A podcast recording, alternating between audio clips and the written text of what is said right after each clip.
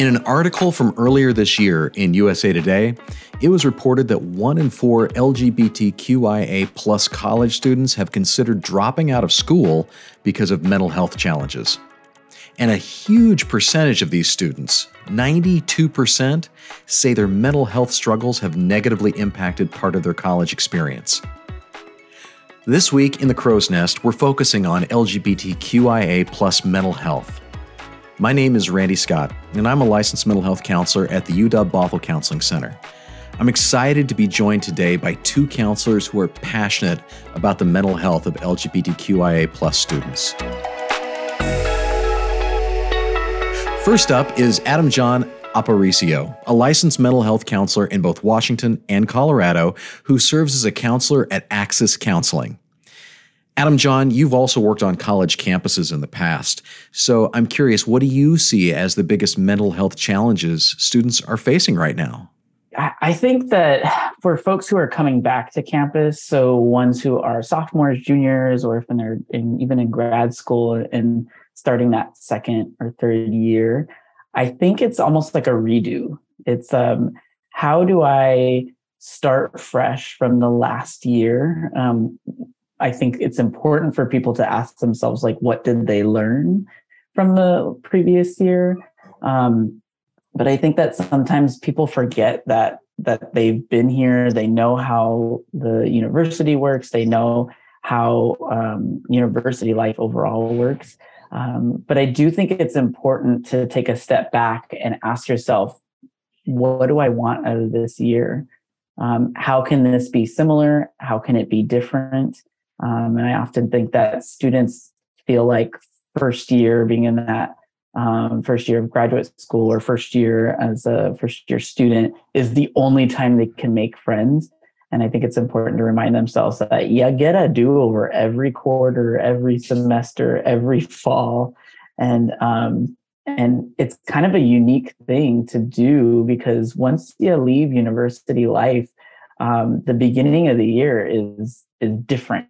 It's no longer in that academic year calendar, and so I try to tell students as much as possible seize this wonderful time of, of um, rejuvenation, of uh, restart, and reframing from the last year. You know, a, lot of students um, are maybe leaving home for the first time or um, you know coming out of high school where things have been very you know structured right mm. and so they're coming to campus and they have an opportunity to explore and some of that exploration might be exploring their identities for the first time um, that can be scary for a lot of folks. What what kind of guidance do you think is helpful for them as they're starting to kind of figure out who they are? Yeah, I think that's a really important question because I even think back to my first experience, first year in school and second year in school. Um, I was a first generation college student. Um, I identify as Latino um, and as a gay man back in the day. I had just come out. And so I was really trying to figure out who I was and whether that's in romantic relationships, but also um, how do I represent myself in friendships and in groups. And so I do think that it's important for people to recognize that you've had 12 years in K through 12 school where the bell rang and you did something you also had sports, you had student orgs and clubs, you had parents uh, perhaps making food for you at a certain time. There's so much regimented um, that, and, and you were also working so hard to get to college. So what ends up happening is that when people um, are doing all that work and then they get to college, they're almost like, oh, like what is my identity now? like as a student? What is my identity as somebody who's a person of color or somebody who is um, part of the LGBTQ plus community or just trying to figure out their life in general about who they want to be in this world. Um, and sorry, boo, but there is no uh, bell ringing to uh, to give you to tell you where to go next. Um, but the wonderful thing about university life is that there are people like yourself, Randy. There are um, counselors, there are um, RAs, there are resident directors, there's even folks in the Career Center who are there to guide you along the way. Not one single person at school is going to ring the bell for you, but everybody's kind of trying to point you in the right direction, whatever your right direction is. Um, and that can be a real big shift when you've had a prescribed life for so long.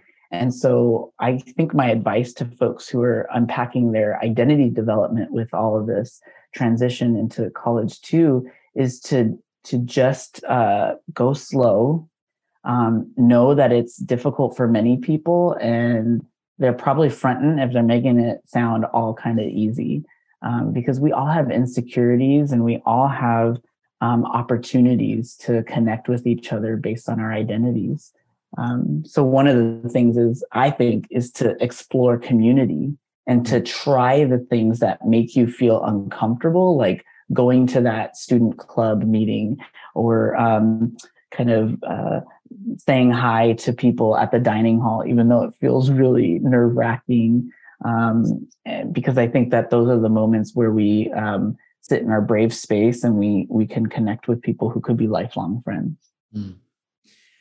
You know, you, you mentioned um, LGBTQ plus identity, and that is definitely something that um, students are starting to start to develop a little bit. Like, who, who am I? What what? How am I going to identify? Do I need to identify? Right. Um, what about coming out? Now, I, I know this is a tough question to ask because it's so individual for everybody. Right. But if somebody is struggling with that and thinking, you know, I, I think I want to explore this part of my identity. I'm thinking about coming out. What do they need to hear? Yeah. Um, first and foremost, it is, um, you know, we're noticing that because of things like um, uh, social media, um, the Instagrams, the TikToks, all of these um, ways that we're interacting with folks, um, that people are coming out earlier, and that's wonderful. Um, however, um, that is a kind of a, a virtual way of being out.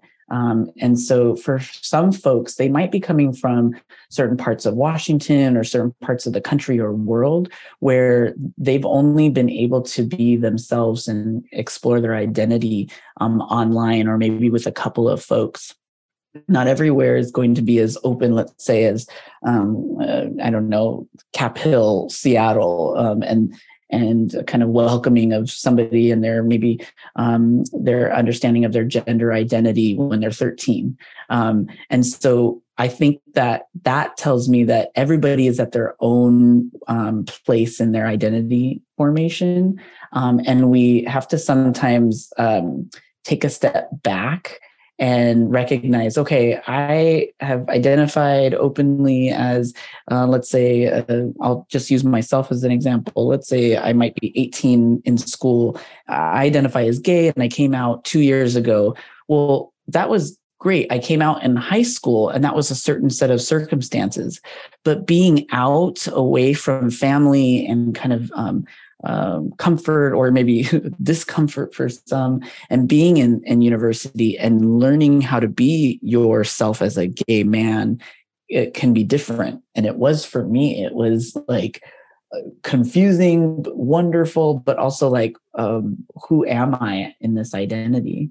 And so i um, really try to help queer students um, as they're um, either if they've been out for years or they're just coming out um, to to lean into community um, lean into um, understanding who they are in their identity and what that means um, both platonically as well as in relationships.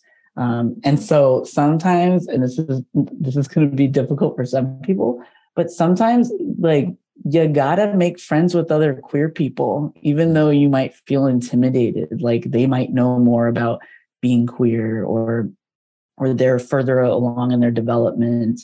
they might not accept me. I'm not the right type of queer person. Again, um, nobody is here to say you are right or wrong in your identity. You are the only person who gets to determine um, if you're comfortable or not in your own skin. Um, and and again, secrets out. A lot of people, even if they seem confident on the outside, there's some part of them sometimes that are feeling like, "Am I doing the right thing? Am I saying the right thing?" Um, even Beyonce thinks that she uh, can make mistakes sometimes. So uh, you know, uh, be like Beyonce and question yourself and and take risks is something I always say. Okay, it's hard to go anywhere after that. Once once we've referenced Beyonce, it's like okay, I think we've hit the high point. But I want to take just one more second here. I want I want to um, I want to just wrap things up a little bit by talking about um, different ways that people um, can can recognize in themselves when they need some additional help right? Because we are talking a lot about creating community and stuff um, but on top of the existing anxiety that sometimes students come into this can also create some intense anxiety as well. How, how does a student who's exploring um, maybe their gender identity or their sexual orientation how can they recognize when oh, okay i need just a little bit more help now. What do you think the signs are yeah, I think the signs are often um, isolation. So if you are um, feeling like you might see a lot of people throughout the day, you're going to class, you're in the, the dining commons, you're at the library, and you're surrounded by people, but you don't feel like those folks know you. Um, and you feel sadness in others not getting to know you and you not getting to know others. Um, uh, and you don't know what to do about it. So I think that if you feel that way, um, this might be controversial to say, um, but I don't think going to counseling is the first answer um, because um, you know I love meeting with students who would like to be in counseling, but my 40 year old person is is kind of not going to be a peer with you. It, it will help you um, you know i can help you as a counselor learn coping skills and mechanisms and and um, help you make friends in, in ways that you want to. Um, but i can't go with you to the dining hall. I can't go with you to the the you know your residence hall floor meeting. Um, and so that's where i say for folks to start with your local community your residence hall your um, student clubs and really sometimes um, uh, uh, challenge yourself when comfortable and sometimes when you're uncomfortable to meet new people who are of similar identity. And so that might even look like going to, um, if there's a LGBT focused event, and you might think, hmm, I'm not like super out, or I don't, I, I don't quite know where I land with identity in terms of gender or sexuality. And I feel like people are going to quiz me. Ain't nobody gonna be like, tell me your identities right now and and and how you formulated them. If they do, maybe they're just trying to get to know you. But you can also say like, ah, I'm trying to figure it out still. Yeah. And and that's valid. That is valid. Yeah. Um, so I'd really say um, try new things because the way through anxiety, specifically like social anxiety or what we call social phobia, is not to avoid people. Um, that like uh, it's important to know that um, the way through it is to be surrounded by people and to do the very thing that causes you some anxiety. Um, but also having a backup plan. Okay, I'm going to go to this program. I'm going to give myself 30 minutes. And if I feel like it's too overwhelming, I'm going to back out of it and not feel guilty. My my promise to you is that it will be easier the next time and then even easier the next time. And hopefully you might find somebody who's in a similar situation and um, you can build relationships based on that. Adam-Jon, thank you so much for talking to me today. I really appreciate it. Yeah, thanks for having me.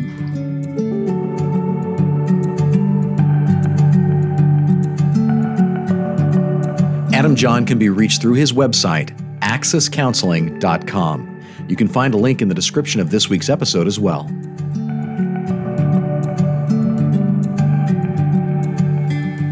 Our next guest is Kelsi Davis, a therapist at Riverbank Therapy. Kelsi, how did you find your way to becoming a social worker? As cliche as it may sound, I come from my own very significant trauma, and I focus on trauma, like especially in the queer and ni- neurodivergent communities, um, which I also belong to. And um, coming out non binary publicly and professionally, coming out queer professionally has actually been really helpful um, in my work.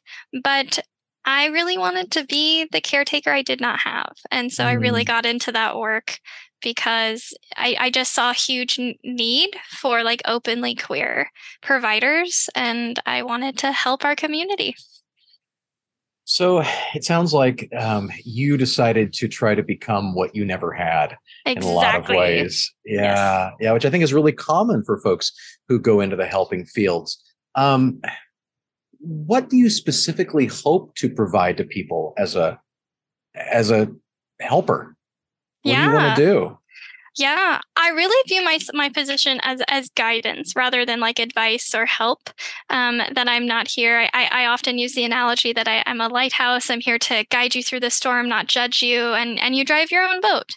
Um, so I look at it as very as like I'm not here to fix or I'm not here to provide um, help, but to provide guidance and support, be a pillar of support in someone's life. Yeah. And I think what really got me into that or what I aim to give is is not only support as someone that also has been through many things because I definitely don't believe that like my experience I mean might be similar but I can't understand someone else's experience but to provide a safe space to say hey I understand at some level what it's like to be a queer kid to not get that support. And I do work with young kids too so like 13 to 100 but really seeing those different levels of progression through oppression as a queer person. You know, you you touched on this that everybody's journey is so unique and different, um, and so it's hard to talk about LGBTQIA plus experiences as a monolith, right? Yes. And there are some themes that tend to come up around feeling scared to tell people they love. Yeah. Right. To coming out is is hard. It's scary in a lot of ways. Um, specifically thinking about the college age experience. Mm-hmm. If somebody is considering that or wondering if this is the right time, you know, if if you were their lighthouse in that situation, um, what what would you guide them with? Yeah, and I have been like I have experience working in case managing in higher education. Um, I've worked with like support groups in that college experience. Um, I am not first gen in terms of like undergraduate, but I am first gen for graduate school, and I'm the first female presenting or AFAB person in my family to ever go to college. So there was a lot of pressure on me to succeed. And I saw a lot of kids who are like, I mean, college is a time to explore and to really dig into that identity. And colleges now are really leaning into providing resources. But when I first started school, there were not a lot. And it is a scary experience to come out because is it the right time? Will I be judged? Will I have support? And so I think that guidance is really finding you know your people or your chosen family in college and that comes through trial and error and it is not an easy experience to go through so i think the guidance is is to take the risk and put yourself out there but on that same note, being very cautious. It is a tightrope in coming out and experiencing your identity because you need safety to do that. I love how you phrase that that uh, your chosen family um, because you know hopefully when somebody is is thinking about coming out, their family will be supportive, but not always. That is always the hope, but from my experience, it, it seems more common now. But when I was like, I was kicked out when I was 13, like very it was not a safe environment. It was not a place for me to explore my identity.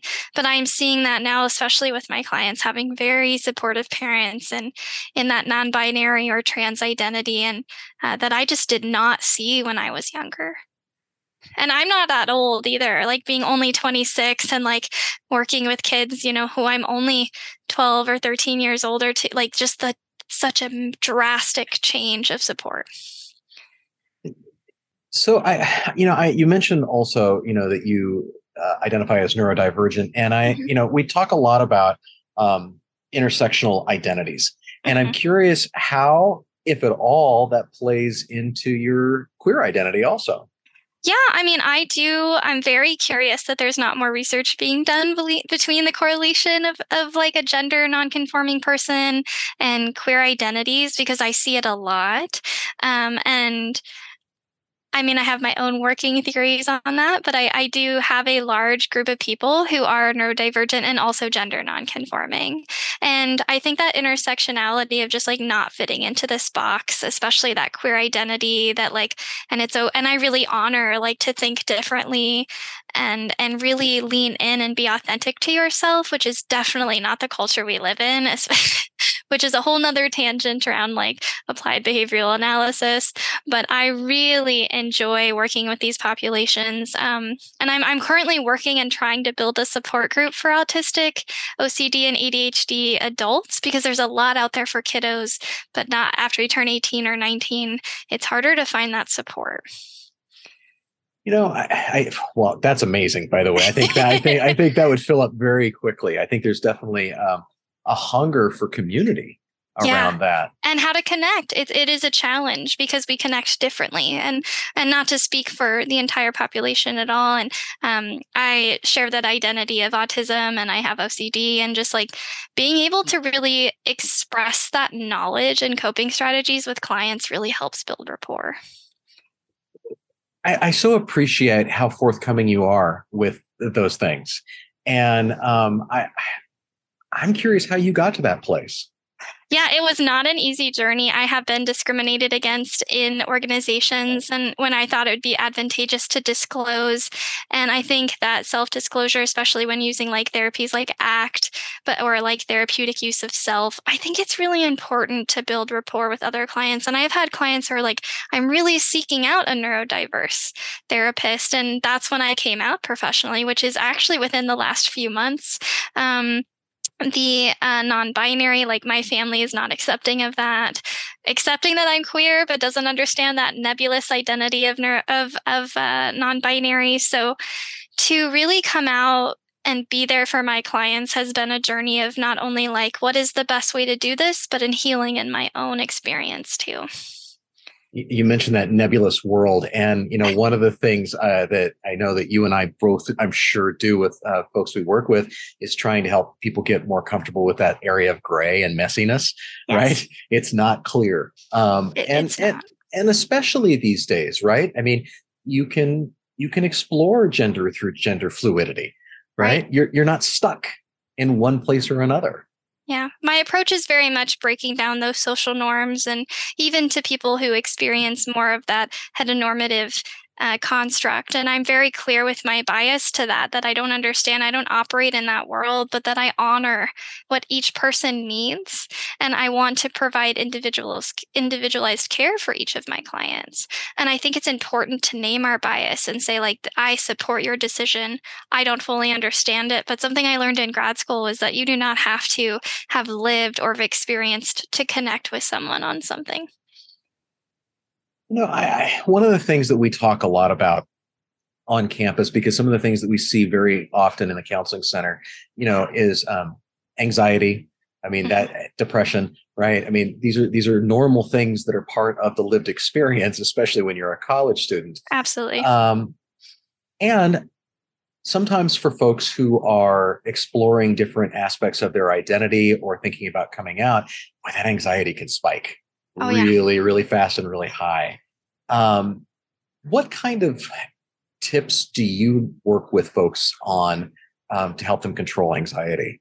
Yeah, and I think I, I like that you use the word control because I think the best answer is to not control it, is to lean into that anxiety. As someone with OCD, so severe anxiety and panic, to really lean into that unknown, that uncertainty, mm-hmm. because we we really crave, we want to know what's going to happen. And so I think like the maybe it will be bad, maybe it won't be bad, and then really leaning into I will be okay regardless of the outcome. And living your truth is how I lean into anxiety. So this month, um, you know, we're celebrating coming out for a lot of yes. folks. This is this is uh, the month for that. Um, if somebody is right on the verge of thinking about doing that, what pieces of advice from your own experience would you give them? Yeah. So I actually came out twice. I came out to my mom and I got kicked out. so I was really afraid to come out to my dad. And I had my car packed and I was ready to leave, ready to be rejected again. And he was like, Oh, I've known since you were 13. Get your ass inside. And I was like, Oh, okay like i was ready to leave and i think really like it does take a plunge of of risk like that it could go bad but that at the end of the day living with people that support me and allow me to be authentic has been a healthy decision. I have not spoken to my mother in almost 10 years. And it was hard. And I don't think we normalize that even cutting out toxic people from our life causes grief.